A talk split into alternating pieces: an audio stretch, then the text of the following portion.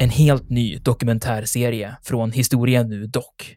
Av Kristina Ekero Eriksson och Urban Lindstedt. Det här är Vikingen i världen. Vikingarna, de var inte något främmande folk. Sannolikt är det ett slags tempel, ett kulthus helt enkelt. Enligt legenden så är rykiderna skandinaver. Från skeppet och bränslet och slavinnan och hennes herre hade blivit till aska. Du hör dokumentären på historia.nu eller där poddar finns.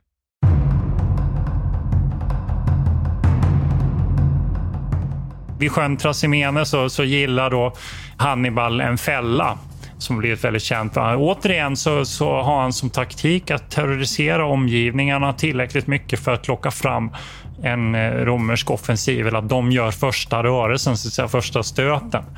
Och så gillar han en fälla vid den här sjön, så han får in den, den romerska hären, låser deras flyktvägar och sen så överfaller han helt enkelt som, eh, medan de har sjön i ryggen.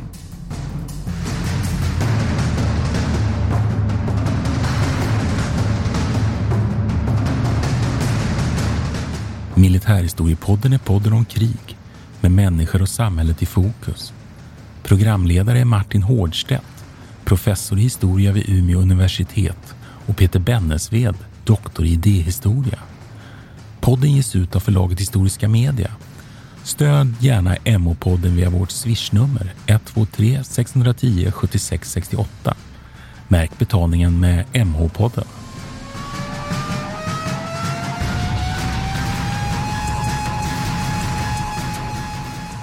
Välkomna till Militärhistoriepodden. Det här är Peter Bennesved i vanlig ordning. Och det här är Martin Hårdstedt. Jag sitter på ett varmt hotellrum i Oslo. Jag har varit på arkivet idag. Jag är på oerhört gott humör. Ja, det märks. Du, du, du sprudlar, Martin. Ja. Och från arkivet, som ju var faktiskt, jag har varit nere i landsförräderihandlingar från, från eh, andra världskriget. Norsk motståndsrörelse håller jag på med. Till dagens tema, andra puniska kriget. Ja, det är, ganska, det är ett långt avstånd, men det finns många intressanta likheter. Jag säga det här som vi ska snacka om nu, det är det andra puniska kriget. Det är ju känt framför allt för den här Hannibal, som säkert många har hört talas om, och hans eh, legendariska vandring, landinvasion av, av den italienska stöven.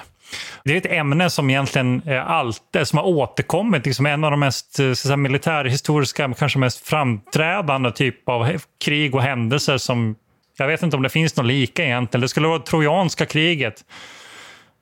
Eller ja, Peloponnesiska precis. kriget möjligtvis. Ja. Alltså, det är som ja. liksom, eh, mytomspunnet. Möjligtvis att andra världskriget är den enda liksom, som, som, som kan... En enda stor äh, myt. Ja. Men du tänker ja, det, på... jag måste säga, det känns ju lite nästan som att man läser om Sagan om ringen. Jag tror att jag har sagt det förut också när vi höll på med första Puniska kriget. Som, Eh, Peter, Peter ja. inte Sagan om ringen kan du inte jämföra med Puniska krig. Ja, men lite. Alltså, så här, när, man läser, när man betraktar så här i efterhand och, och också när man betraktar källorna, vi vet så lite. Det är ju okay. några romerska okay. historiker som, som har beskrivit det här, framförallt en som heter Polybius. Det är i princip hans analyser av, av det puniska kriget som det mesta är baserat på. Och det får ju lite av den här karaktären. Det är väldigt mycket andrahandskälla hela tiden. Och så var det ju även när vi, när vi gick igenom Alexander eh, den stores eh, stora fälttåg. Men jag säger okej. Okay. Jag säger okej okay ja, för att jag är på så okay. gott, gott, för ja. att jag är på så Nej, gott humör. Men, men det, jag ska lägga till, det jag ska ja. bara vilja lägga till här, det är att Kanae, slaget, det är ju det du pratar om, 216. Ja. Vi har ju faktiskt för... gjort ett avsnitt tidigare om Kanae. Det har vi. Det har varit med i alla fall. Ja. Ja. Men, den dubbla har... omfattningen, det är ju det vi pratar Exakt. om. Exakt, mm. och vi kommer återkomma dit, men jag tänker att det kanske blir lite mer kontext till det här eh, och, och, lite mer en diskussion om just Hannibal och så. Hur som helst, vi lämnade den här konflikten med fredsfördraget 241 före vår tideräkning, Martin. Känner du, känner du dig bekväm med före vår tideräkning? Exakt. Eh, och, Från när räknar du alltså? från år noll. Men, men okay. Eh, och, och, konsekvensen av det här, det här eh, fredsfördraget var bland annat, och, som vi ska komma ihåg här nu, att Kartago bland annat inte tilläts ha någon flotta. Eh, och de fick också ett jättestort krigsskadestånd eh, och de var tvungna att köpa tillbaka sina krigsfångar eh, samtidigt som de var tvungna att lämna tillbaka så att gratis deras krigsfångar som de hade tagit från, från de romerska herrarna. Så det här blev en, stor en ekonomisk katastrof för, för Kartago som också fick stora politiska följdverkningar så det blev ett slags inbördeskrig. Med. under den här konflikten då så passar Rom också på att helt enkelt annektera en slags anschluss eh, Sardinien och Korsika, två öar som ligger väster om Italien. Och detta blev också deras första riktiga provinser. Det vill säga att de, de band inte dem till sig i, i termer av eh, allianser eller det som diplomatiska förbund som man tidigare har varit väldigt skicklig med att göra, utan här blev det liksom de första romerska riktiga provinserna. Mm. Och, och, det här... Mm. Ja. Och bara för att understryka det, att märkligt nog att romarna ju kanske aldrig blir ett sjöfararfolk, men som du säger, att skaffa sig liksom nu en sorts marin kompetens här. Som ju kommer Precis. att ha stor betydelse för det vi ska prata om idag, inte minst. Exakt, ja, det är ju så att på engelska finns det här uttrycket tables are turned. Eh, det är lite så det har blivit här nu, att det är Rom som har mm. tagit över makten över Just havet. Oh. Under den här perioden då så, så försöker man på Kartagos håll, då, framförallt den här Bar Barksidiska familjen och Hannibal. Eh, vi har tidigare diskuterat Hamilcar Barkas som är Hannibal, Hannibals fader som krigade på Sicilien under det första kriget. Med den här familjen och med den kartagiska statens stöd så försöker man etablera sig i Spanien Eh, och utnyttja de resurserna som finns där. Och man har samtidigt kommit överens med romarna om att man ska hålla sig söder om floden Erbro eh, och romarna ska hålla sig norröver.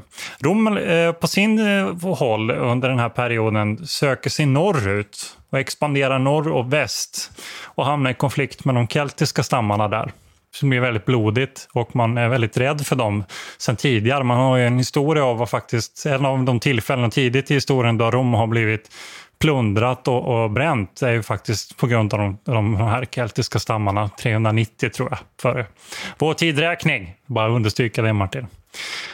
Det här gör ju då att det andra puniska kriget får en liten annan geografisk orientering än vad vi såg i första puniska kriget. Och så nu handlar det mer om de här nordvästra delarna av Medelhavet och den norra medelhavskusten.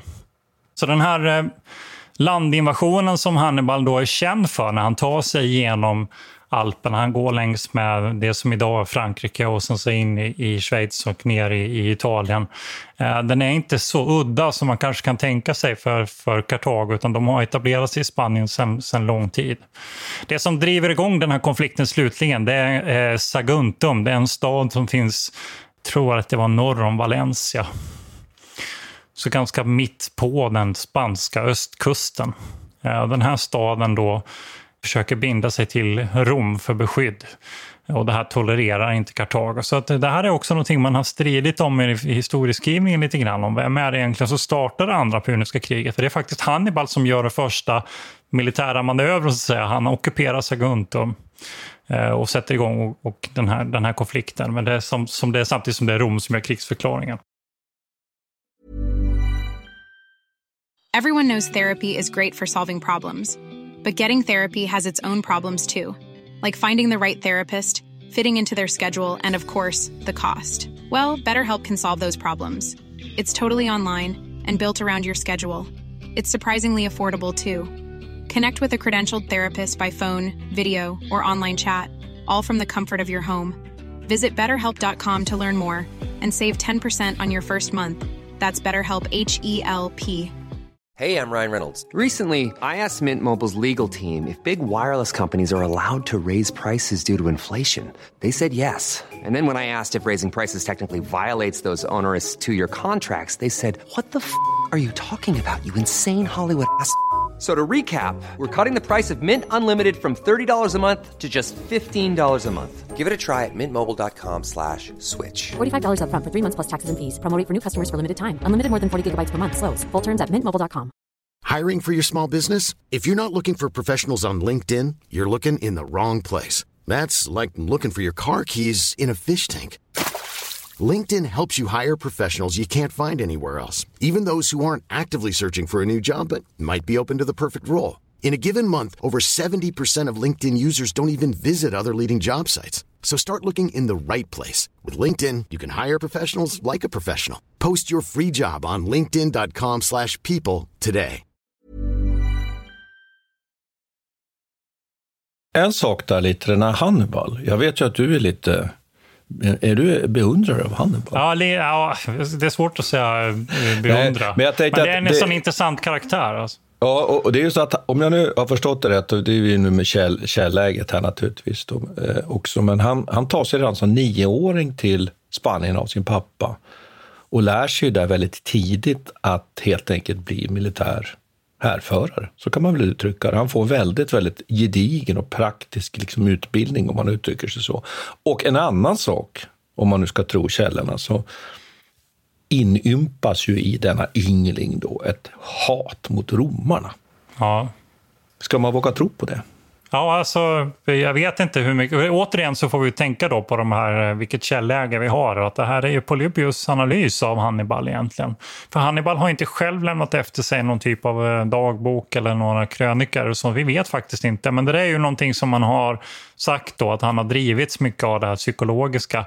Och det är väl intressant på ett sätt då, för det här säger ju lite om hur Kartago styrs, att den här barkidiska familjen i Kartago, det är lite de som, som håller i trådarna och så länge det går bra på, fält, på slagfältet så ska det väl fungera så har de Kartagos stöd. Men, mm. Men, man, men man kan väl säga så här att, att 218, så att säga, när kriget, ja, man brukar ju sätta det året då, före Kristus, eh, då, är, då är Hannibal att döma 29 år och en redan väldigt erfaren eh, militärbefälhavare. Det kan man väl i alla fall konstatera. Absolut, Så- och det är nu är det. som han Mm.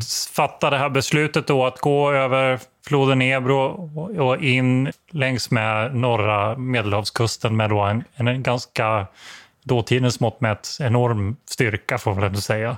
Man säger, alltså jag, ja, vi pratar lite om det här när vi försnackar lite om liksom det här med siffror. Va? Det är så svårt. Man, Det det verkar som att det, ja, men det verkar som att det finns någon slags konsensus om mellan 40 till 50 000 infanterister cirka 9000 kavallerister.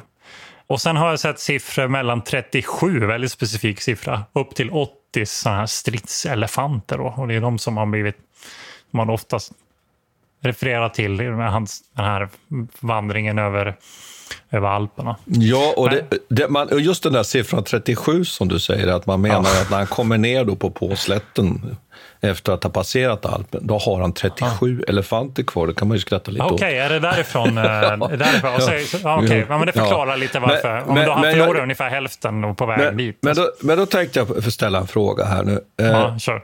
Ja, alltså, va, hur har han tänkt sig nu då, det här Hannibal? Har han, har han en plan? Har han en strategisk plan? Eller hur tänker Hannibal? Här? Ja, det här är ju en bra fråga då. Vad är det egentligen för, för mål som, som Hannibal eh, tänker sig uppnå med detta?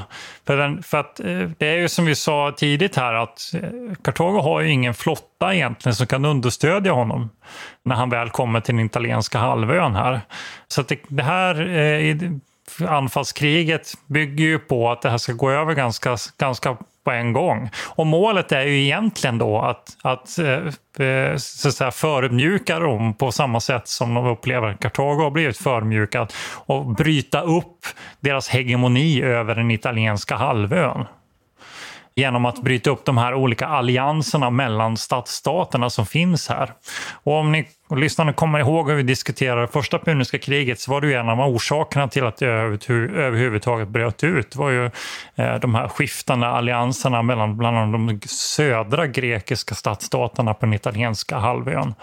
Taras, eller Tarentum som det ibland heter, och Syrakusa, Messina. Och Det är det här man vill bryta upp igen så att de kommer loss från Rom och då tänker man sig att, att man återigen ska kunna ta makten över, över Medelhavet. Det är väl så långt man kan beskriva krigsmålen egentligen, men de är inte så tydliga. Det inte, handlar inte om ett, liksom ett elimineringskrig eller att man ska fullkomligt förinta Rom, utan det handlar om ganska begränsat. så Mm, men tolkar jag det. Men jag uppfattar att han har ju en tanke om att han med en, en, en överlägsen professionell armé tänker sig att han ska liksom genomföra någon form av Alexandersk metod, det vill säga sparka liksom upp dörren på det här romerska riket genom att besegra dess arméer och framför allt då, eh, vinna segrar som gör att ja, de allierade det- till romarna precis. övergår. Ja. Så det, det är väl en form av, det skulle man väl kunna kalla för en strategisk tanke då. Det, det finns någon slags divide and conquer här i bakgrunden. Att folk som Och då, är, att och, man, då, ja och då är ju frågan om han inte tänker sig liksom ett, ett... Jag kan ju hålla med om att han kanske inte har det som först, det först primära målet, att förinta romarna. Men, men i, i det där ligger att man tycker att den logiska följden av det där skulle ju vara att man krossar det, det romerska riket. Eller trycker tillbaks det i alla fall. Då. Men, så det där är ju hans idé, för man kan ju fundera annars på varför för man en armé runt på det där sättet utan, som du säger, självklart ha möjlighet att understödja den sen.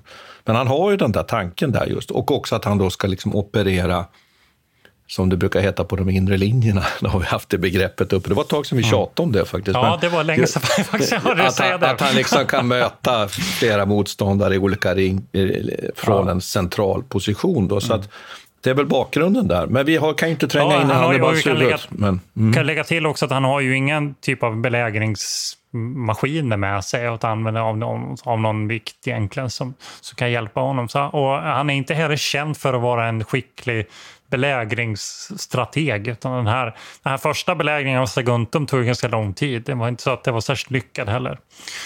Att, ja, men nu är han i alla fall här och då har vi tre eh, stora slag egentligen, eller, eller eh, bataljer som lite grann kännetecknar den här första invasionsförsöket eller invasionen av Den första Italien. fasen kan man väl ja, säga. första Ja. fasen fram till Ja. 207 före vår tideräkning ungefär. Och då är det den första som är, och, och de har en del gemensamma nämnare så ska så här, ta upp det och det är int- intressant här för det finns en del likheter och så, eh, längre bak i tiden. Men det första då, det är precis när man kommer över, eh, närmar sig floden Po. Och floden Po den går som ett, ganska, som ett horisontalt streck egentligen under, i, i den här eh, Under Alperna. Ja, under Alperna, precis. Den här slätten som är här, va? Så är enorma slätten, eller det här området som är eh, under Alperna, det går som ett horisontalt streck bara rakt igenom här. Eh, och väldigt många bifloder. Och här möter man då det romerska svaret på invasionsförsöket. Och det som Hannibal då har blivit känd för här är att han genom att terrorisera landsbygden här i området lockar över den romerska herren över floden Po för att sen anfalla och trycka upp dem mot den här floden när de har den i ryggen. Han har också sin, sin eh, väldigt kära bror med sig, Hanno, som hjälper till och gör ett överraskande flankerande kavallerianfall här som har gömt sig en bit bort. Eh, och det här leder till en formidabel slakt. Då. Det är väl det man kan säga. Sen, sen är återigen det här med siffrorna. Ja, det sägs det då att Hannibal förlorar ungefär 5 000 och på den romerska sidan så är det knappt 10 000 som överlever överhuvudtaget. Så exakt hur många de förlorar, det är, det är svårt att säga, men det är otvivelaktigt så att Hannibal vinner det här utan problem. Och sen går han i vinterläger här och, och vilar, vilar ut sina trupper. Och istället, och någonting som kännetecknar den här kampanjen är väl att han hela tiden försöker överraska det romerska motståndet här. Så att han istället för att gå rakt mot Rom härifrån så kommer han istället att ta en västlig eller östlig rutt längs med kusten. Men detta betyder också att han kommer att ha en del problem när han går genom våtmarker. Men eh, när han tar sig igenom det här området så, så har han en väldigt fördelaktig position ganska nära Rom. Och nu kommer vi till den andra stora tillfället och det är den här sjön Trasimene. Just det. Får, får jag skjuta in en sak? Ja, skjut in en sak. Nej, men, eh, för att vi, vi, vi kanske tappar romarna här lite, kommer jag just på. Ja. Det, är ju så att, det är ju så att Rom svarar genom att sätta upp två stycken arméer. Och deras idé här för att hantera nu det här Hannibals, det är att man tänker att vi skickar en till Spanien och så försöker vi skicka en till Afrika. Det är deras idé. Men de blir ju tagna på sängen att Hannibal plötsligt står i Italien, eller hur? Det är ju så. Så det kan man ju Ja, bara... just det. Du menar, du menar i inledningsskedet? Precis, va? Ja, och det, lust, Ja. Mm. det lustiga är ju då att Scipio, den, den äldre, och inte den Scipio som sen så småningom faktiskt kommer här i slutet på det här, på det här skenet, eh, besegra Hannibal i Afrika. Men han är ju på väg sjövägen mot Spanien, inser att oj, Hannibal är ju redan i norra Italien. Så han går tillbaks och jagar i kapp och där utspelar sig, som du säger, då, det här första slaget. Då. Och sen har vi den andra armén här nu, som är på väg där vi nu är, under en annan fältherre då, som nu kommer att gå på pumpen, eller hur? Det kan vi släppa.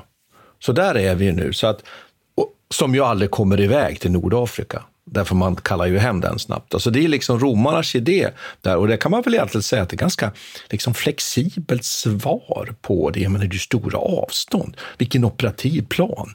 Ah, vi sätter in en armé i Spanien, vi sätter in en i Afrika. Och de här två armé, romerska arméerna här då består ju av ett annat soldatmaterial än det Hannibal har att jobba med. Det är ju, det är ju medborgarsoldater och faktiskt som Hannibal tycker, eh, amatörer.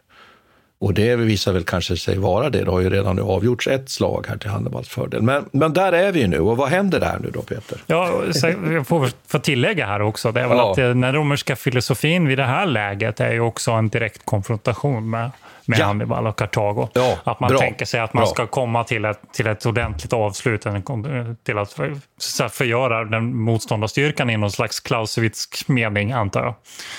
Eh, och det är ju det här som sen kommer att förändras. Men i alla fall vid, vid, vid sjön Trasimene så, så gillar då Hannibal en fälla som blivit väldigt känt. Återigen så, så har han som taktik att terrorisera omgivningarna tillräckligt mycket för att locka fram en eh, romersk offensiv, eller att de gör första rörelsen, så att säga, första stöten.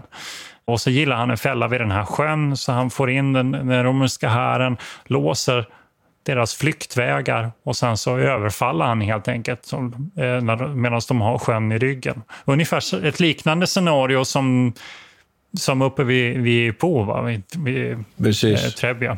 Så att det är ungefär en, och, och liksom förintar motståndaren på det här viset. Det blir inte mycket kvar. Jag tror att även den här konsuln då som det är ju så, det, det är så. Ja, för ja, det ska jag skjuta in. Det är ju den tredje armén här till och med. Ja, det, är så, det. det, är så, det är så rörigt här. Så att de här två första arméerna, de besegras ju som du säger där uppe på Viticinius mm. och Trebia. Sen så stampar man fram en armé till och det är den som nu går på pumpen här. Burrows furniture is built for the way you live. From ensuring easy assembly and disassembly to honoring highly requested new colors for their award-winning seating, they always have their customers in mind. Their modular seating is made out of durable materials to last and grow with you. And with Burrow, you always get fast, free shipping. Get up to 60% off during Burrow's Memorial Day sale at burrow.com slash ACAST. That's burrow.com slash ACAST. burrow.com slash ACAST. Everyone knows therapy is great for solving problems, but getting therapy has its own problems too like finding the right therapist, fitting into their schedule, and of course, the cost. Well, BetterHelp can solve those problems. It's totally online and built around your schedule. It's surprisingly affordable too. Connect with a credentialed therapist by phone, video, or online chat, all from the comfort of your home. Visit betterhelp.com to learn more and save 10% on your first month. That's BetterHelp, H E L P. A lot can happen in the next three years. Like a chatbot may be your new best friend but what won't change? Needing health insurance. United Healthcare Tri Term Medical Plans are available for these changing times. Underwritten by Golden Rule Insurance Company, they offer budget friendly, flexible coverage for people who are in between jobs or missed open enrollment. The plans last nearly three years in some states, with access to a nationwide network of doctors and hospitals. So, for whatever tomorrow brings, United Healthcare Tri Term Medical Plans may be for you. Learn more at uh1.com. efter Trasimena här nu så, så, så börjar man ju inse på den romerska sidan att den här taktiken man har kört med har vissa problem. Men man har fortfarande olika falanger i Rom då som, som vill lite olika saker. Men då är det en konsul här som tar makten efter mycket om och men som heter Fabius Maximus. Han då lanserar en slags containment-politik kan man väl säga, eller en slags containment-förhållningssätt där man tänker att man ska inte söka direkt konfrontation med Hannibal. Eh, och han blir diktator 217. Men han har lite problem att förankra den här politiken för den anses vara lite feg. Eh, och den är inte så modig och inte så ärofull som man tänker sig att Rom ska vara. Vilket leder till att eh, han faktiskt blir petad från den här. Då är det en annan som heter Caius Terentius Varro som tar över. Och han, han är, då- är en sån här direkt Precis. anfallare, så att säga. Exakt, och han söker då en direkt konflikt, en ärofyllt slutgiltigt slag med Hannibal. Och det är detta som då leder fram till det som har blivit känt som Kanae 216. Just det. Vill, vill, vill, du, vill du dra, jag jag vet att du är sugen på Kanae, Martin. Kan du dra huvuddragen i det här? Jag tänker att du har det liksom i bakfickan. Sugen? Man är väl alltid sugen på kanae. Ja. Nej, men kan, det, det här har ju blivit ett, ett, ett, klassiskt, ett klassiskt slag. Då, där ju, som du har sagt här, bakgrunden är ju det att, att romarna bestämmer sig för ett, ett eh, slag igen mot Hannibal. Eh, och utan att dra alla detaljer här så kan man väl säga så här att romarna är ju numerärt överlägsna. Det är ganska spännande faktiskt, att de är det. Sen exakt hur många de är, det, det är ju alltid svårt att fastställa. Men det är ju nästan ett, ett förhållande 1 till 2 faktiskt. Det är så pass stor skillnad om vi ska tro historieskrivningen. Eh, och förenklat kan man ju säga då att romarna de, de grupperar ju sitt, sitt tunga infanteri i sina legioner på en linje och sen har de kavalleriet på, på flankerna. Men det intressanta är ju hur Hannibal tänker här då. Hur ska han hantera nu det här? Han vet att han har en, en kvalitativt bättre armé, eller hur? Så är det ju. Och då gör han så att han, han formerar sitt infanteri då i en, eh, skulle man kunna säga, bland annat då eh, spanskt infanteri från den delarna av sitt, sitt, sitt rike i, liksom i en båge. I en spänd båge.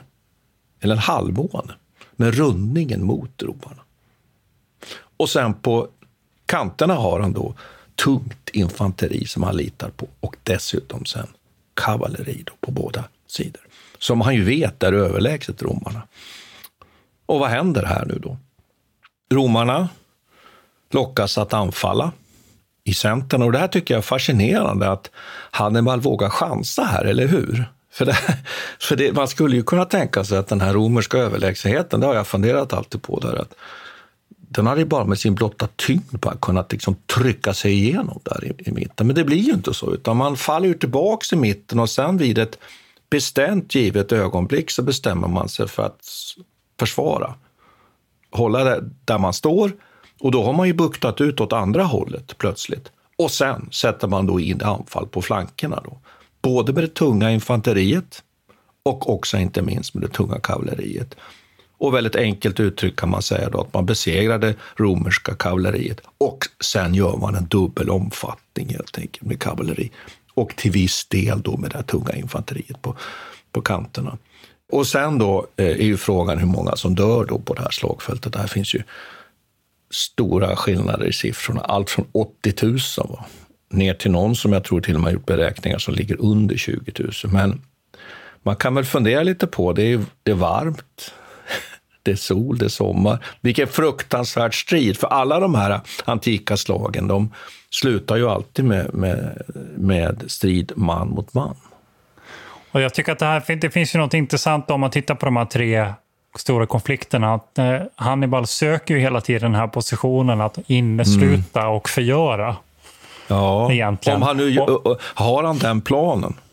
Ja, det kan man ju fråga sig. va. Det är inte, helt, Ja. alltså, det är inte så att den här taktiken är inte helt unik. Eller det, det, det finns ju någonting intuitivt logiskt i att det, ja, men det är så man kan göra för att så här, innesluta en fiende också och eh, avsluta en, en, konflikt. Va? Men, men, eh, men det som jag tycker är intressant är vad om man jämför lite längre bakåt här då, med Alexander den store och hans kavalleritaktik. Eh, och de, de slagen vi såg där är ju, och för, bara för att belysa skillnaden ändå mellan Hannibal till exempel och Alexander, att Alexander sökte ju egentligen en lucka i mitten ofta. Han lockade fram med flankanfall en, så att säga, en glipa någonstans i mitten där han körde in sitt, sitt kamrat, sina Ja, du tänker kamratryttare. Alexander- Alexander, ja, Alexander precis. Stora. Ja, precis. Så, så, så, så söker han ett avgörande mot, mot den centrala punkten i mitten egentligen, där befälhavaren eh, befann sig. Och liksom körde in ett spjut där.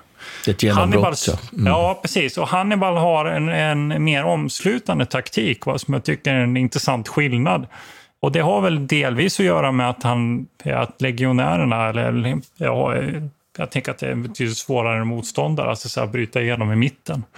Hannibal har ju också en uppdelning mellan tungt och lätt kavalleri, som är lite intressant. Att han har, han har ju faktiskt två stötar av kavallerister egentligen. Eh, Först det tunga och sen det ännu lättare som kan gå hela vägen bak. Hela vägen runt, ja. ja. Och sen, sen är det ju svårt med det källmaterial och hur den här Ja, liksom, återigen. omfattningen sker. Då. Men, men att det också tycker jag är intressant att det finns också ett visst, eh, eh, eh, en ingrediens där, att det också är tungt infanteri som trycker på runt och omsluter romarna. Och sen klart att sen blir det ju svårt för romarna att göra någonting och här stupar ju eh, faktiskt till och med då den här konsuln Paulus. Eh, och väldigt få kommer från slagfält. En som faktiskt överlever här med delar av, jag tror att det är den andra legionen faktiskt.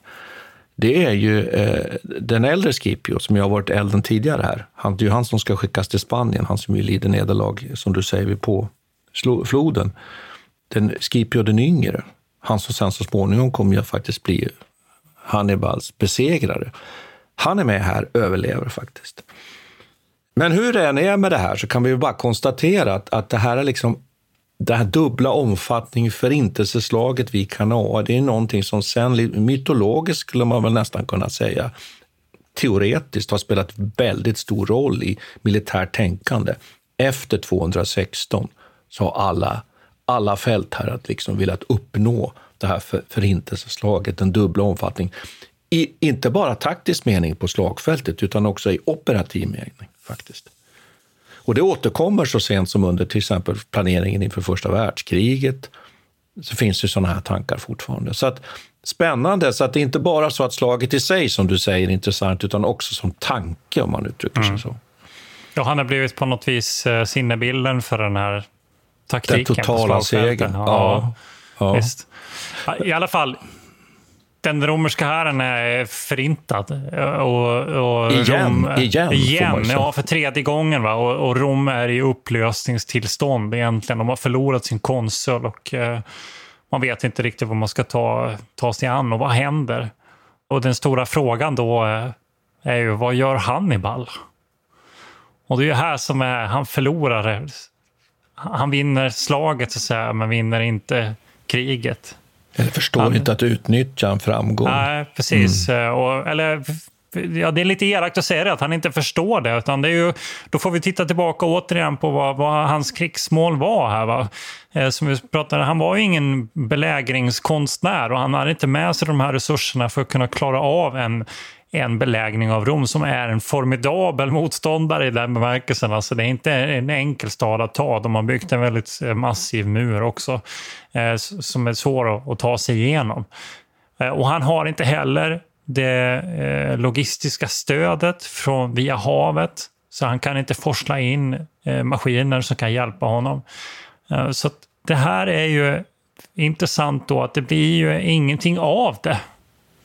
Mm. Men det, det är ju spännande Ja. passus där, liksom, att den här kavalleribefälhavaren, den här Marahar Ball, han, han ber ju om att han ska få gå med kavalleriet mot Rom för att just undvika det där som du säger, den här belägringen som, som man vet att man inte har kapacitet att klara av innan romarna får klart för sig och kanske ta Rom med överraskning. Men där, där, får han, där blir han ju stoppad. Det är ju då, han, det, är då det fälls det här omdömet just att, att att, eh, Ja, precis. Jag har sett Hannibal- flera olika översättningar. Ja, men det, men det ja. går ju ut på liksom att, att Hannibal vet, vet hur en slipsten ska dra och dras och hur man vinner ett slag, men han vet inte hur man utnyttjar en seger. Och det, det är många som har fått det omdömet i, i, världs, i, i, världshistorien och militärhistorien. Det, man brukar ju säga om Karl XII han var ju mannen som vann slagen och förlorade kriget, till Mm. Så att, eh, nej men nej, visst. Och, och, men på, på romersk sida, då, då, blir det väl, då blir det ju så att, att nu förstår man att man måste byta. Precis, Idé- den här Fabius idé här. Maximus kommer Ja. tillbaka. Han tar tillbaka Mm. makten, han får, eh, hamnar nu i, liksom, i politiskt centrum igen. Va? Och hans, hans containmentpolitik blir nu den enda rimliga. Och det här kan ha, bli ju som en slags vändpunkt för, för Rom på det viset att man, att man accepterar att det är omöjligt att möta Hannibal på fältet på det här sättet. Utan de måste gå, övergå till en slags indirekt krigföring. Och då gör man ju det. Så jag tyckte det var intressant som du, du bröt in med här i början. Där du sa liksom deras, deras taktik från början var att Mm. gå mot Spanien och sen gå mot Kartago. Det är ju det man Ja. gör också. Det är precis det man gör. Man går, man, återigen så, så tar man sig mot Spanien. För att bryta av de, de eh, Hannibals logistiklinjer via land. För han har ju ingen annan, ingen annan eh, försörjning egentligen. Och man bestämmer sig så småningom också att gå mot, direkt mot Kartago. Så det är ju, man lägger ju tillbaka egentligen i den taktiken som man har tänkt från början, vilket är eh, intressant men, här. Men efter att man ju egentligen har hållit sig undan Hannibal fortsättningsvis. Mm. Visst är det ja, så att så Hannibal ja, befinner sig 16 år på, på den italienska halvön. Det är ganska fascinerande. Ja, och, naturligtvis, och, och, och, sen tänkte jag på, jag tänkte på, jag kan inte låta bli den här Fabius, alltså, på engelska, the delayer. Ja, förhalaren. förhalaren, och det säger så bra om hans, om hans taktik, att han väntar ju ut helt enkelt Hannibal. Och det är så slut... svårt att för... Ja, ja, jag, jag, jag, jag, bara, jag bara säger att man, det är ju så många år, det går ju så lång tid här. Ja. Man beskriver, vi beskriver ju det här nästan som något andra världskrigsförlopp här. Men, men så är det inte, det är ju år, det går ju år hela tiden innan de här besluten fattas. Sen är det ju så också nu att nu börjar ju romarna lära sig. Det är inte längre så att man har en amatörarmé. Vi har den här Scipio, den yngre nu då, som ju eh, är den befälhavare som sen så småningom kanske kommer att kunna faktiskt eh, möta Hannibal och besegra honom. Och då börjar man ju väx, växer ju idén här så småningom att ska vi våga nu då kliva på och anfalla Kartago på Nordafrika? Och då tänker man ju sig att man, man kringgår liksom Hannibal i någon mening och, och tvingar liksom Hannibal till att, att ge sig hemåt, så skulle man kunna uttrycka det. Så det måste ju ligga bakom det. Men det tar ju många år innan man kommer så långt att man vågar det, eller hur? Precis, mellan Kanae och den här slutgiltiga vändpunkten så går det ju tio år ungefär. Eh, faktiskt, det är 207 som sägs vara liksom ett ödesår för den här, eh, det här kriget. För då, då dödas Hannibals bror, Hanno, i, i Spanien. Och, och eh, det sägs då enligt källorna här att de eh, kapar av huvudet på han och, och eh, skjuter in det i, i Hannibals läger med en katapult. Ja, jag vet inte sanningshalten i den där. Trevligt. kan man men ifrågasätta. Här... Men, men, men, att det, det mm. skulle ha... Och så, så påstås då att det, detta skulle haft så, så allvarliga så, så psykologiska konsekvenser för Hannibal som var väldigt förtjust i sin, sin bror och som också var på detta eh, eventuellt ett, ett slags hämnd fälttåg för att, för att uh, hämnas sin far liksom, som hade dödats av romarna. Och så så att det, det där, där sägs vara en, en sån här vändpunkt då. Och i både någon slags psykologisk och logistisk bemärkelse att Hannibal till slut börjar tappa liksom, taget om det eh, sin, sin, status på den italienska halvön. Men jag tycker att det är någonting man skulle kunna, eller vill du, vill du lägga på? Nej, jag skulle bara säga att Scipio, han, han lyckas ju just ta, som du säger, Spanien. Så två, 200 då, fyra, så, så kommer han sen så småningom att få landstiga på Afrika. Men 205 så kommer han tillbaka efter den här segern liksom i Spanien, där han inte bara med militära medel utan diplomatiska medel också börjar liksom undergräva Kartagos ställning med sina allierade. Det här kommer visa sig vara väldigt betydelsefullt när man väl sen landstiger i Afrika. Så att han till och med utses då till, till konsul då för ett år. Det tycker jag är så spännande. 205 då. Och det gör ju att han har ju maktposition, den här Scipio, med de här segrarna i Spanien i ryggen som gör att han kan påverka nu en omläggning av den romerska strategin, får man väl säga, i kriget. Då. Så det är två saker som samverkar här. Romersk framgång och sen som du säger då Hannibals eh, bakslag. Mom deserves the best and there's no better place to shop for Mother's Day than Whole Foods Market. They're your destination for unbeatable savings, from premium gifts to show-stopping flowers and irresistible desserts. Start by saving 33% with Prime on all body care and candles. Then get a 15-stem bunch of tulips for just $9.99 each with Prime. Round out Mom's menu with festive rosé, irresistible berry chantilly cake, and more special treats. Come celebrate Mother's Day at Whole Foods Market. Vi kan ju avsluta den här konflikten med också säga då att det som, blir dödsstöten det är ju just det här att invasionen av Kartago som Scipio leder tvingar ju också Hannibal att slutligen lämna den italienska halvön, tvingas tillbaka. Eh, och, och det, här, det här eh, slaget vid Sama, eh, ja, inte, det är ju avslutningen på egentligen andra ja. puniska kriget. Och det är liksom, tycker jag, lite sorglig avslutning på Hannibals fältherre vad ska man säga? Ja, är det inte lite så att han drabbas egentligen av samma, samma taktik som han själv har eh, egentligen använt sig av i Italien? Ja. Att eh, den här eh, konflikten som uppstår runt om Kartago driver fram en kartagisk rörelse, en offensiv så att säga. Eh, och man hamnar i en liknande sån här omslutningsfälla egentligen. Mm, och att hans allierade börjar överge honom faktiskt. Ja. För i det här slaget då vid, vid Sama, som ju står väldigt nära Kartago ska vi säga då. Där är det ju så att, att plötsligt har romarna en sak som de inte haft tidigare, nämligen att de har övertag när det gäller kavalleri. Och det gör ju att, att trots att, att den, den kartagiska då linjen med elefanter, och det tycker jag också är en sån där detalj i slaget vid Sama, då öppnar romarna egentligen bara öppningar helt enkelt. Farvägar för de här elefanterna. Så när elefanterna anfaller, bara öppnar de sig, så släpper de förbi elefanterna och så fyller de på. Och sen anfaller de eh, kartagerna. Och dessutom besegrar det romerska kavalleriet nu då. Därför att man har fått över sig då bland annat de förnäm, eh, några av de mest förnämliga delarna av det kartagiska kavallerierna, numidierna, som plötsligt strider för romarna som kör iväg, besegrar snabbt det kartagiska kavalleriet, återkommer till slagfältet och precis som du är inne på då, kringgår, kanske inte en fullständig kanaisk dubbel omfattning, men någonting liknande. Och så lider Hannibal nederlag, som du säger, lite med samma medicin som han själv Mm. har använt, eller hur? Men talar inte det lite grann för att, han, hans, att vi har kanske överskattat hans eh, taktiska geni? Har det funnits ett, jag tänker att det måste finnas ett behov också från den romerska liksom, historiker, historieskrivarnas sida att också framhäva honom som en, som en briljant taktiker som man sen kan besegra. Jag Ja, alltså så- för för just därför ja. den här omfattningsstrategin som vi har pratat om, den är ju liksom inte, den är inte så unik egentligen. Eh, Det är bara att den lyckas väldigt bra vid Kanae. Så Eh, kan man lyckas så skulle man även- kunna säga. ja. Ja, och det lyckas för kanske, medan samma, det är ju mer att om jag uttrycker mig så, nu, normalt slag, jag vet inte om det Mm. begreppet finns. men men alltså, det är ju inte något spektakulärt egentligen då, i den meningen. Men en Nej. annan reflektion man kan göra är ju att, att en fältherre ju ändå kan ju inte trolla med knäna. Man har ju det material man har och han har inte samma kvalitet. Han har inte det tunga kavalleriet längre. Eh, och han kanske tänker i de banorna fortfarande som om man hade det.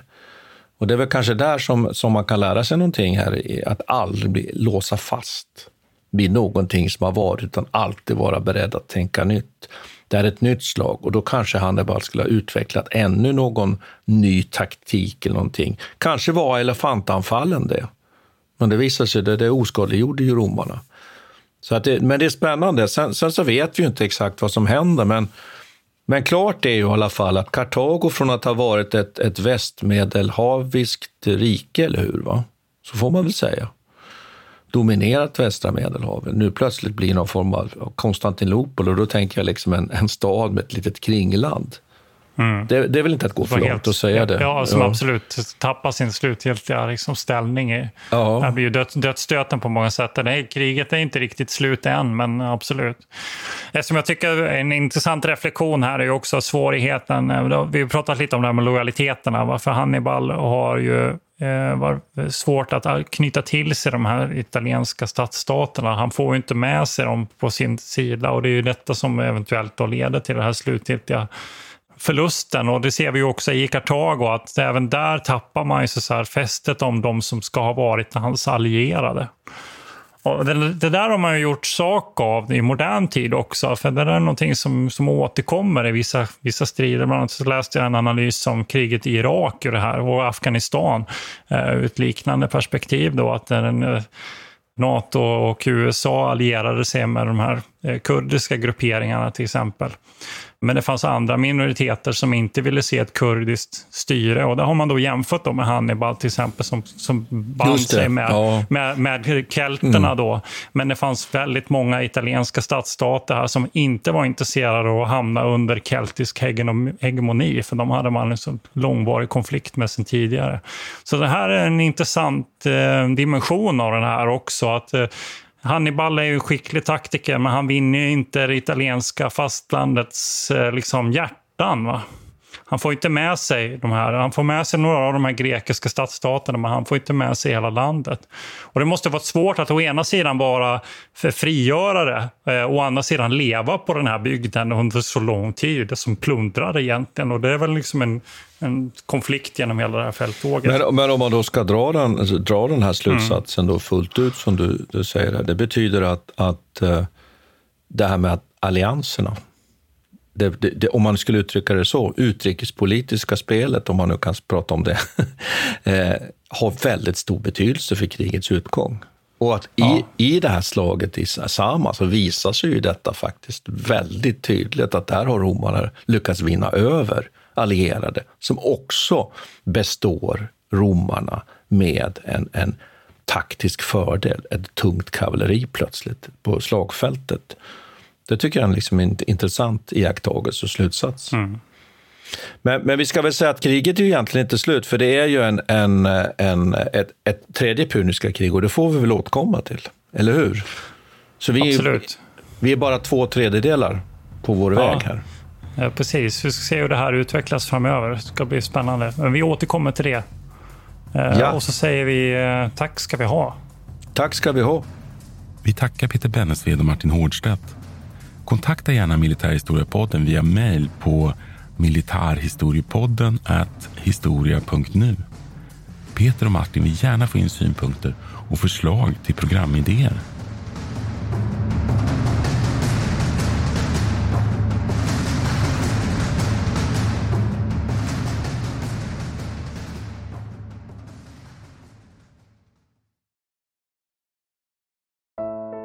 Iran har under 1900-talet genomgått tre omvälvande revolutioner som orienterat landet antingen mot västerlandets modell eller mot en auktoritär styrelseform. Idag pågår en social revolution i landet som vänder sig mot det islamistiska styret och vars anhängare har Europa och väst som förebilder. I en viktig bok ger idéhistorikern Mohammad Faslashemi en djupare förståelse för dagens dramatiska händelseutveckling. Iran mellan tre revolutioner är utgiven av förlaget Historiska Media. Beställ den fysiska boken på förlagets hemsida historiskamedia.se eller köp den i en bokhandel nära dig.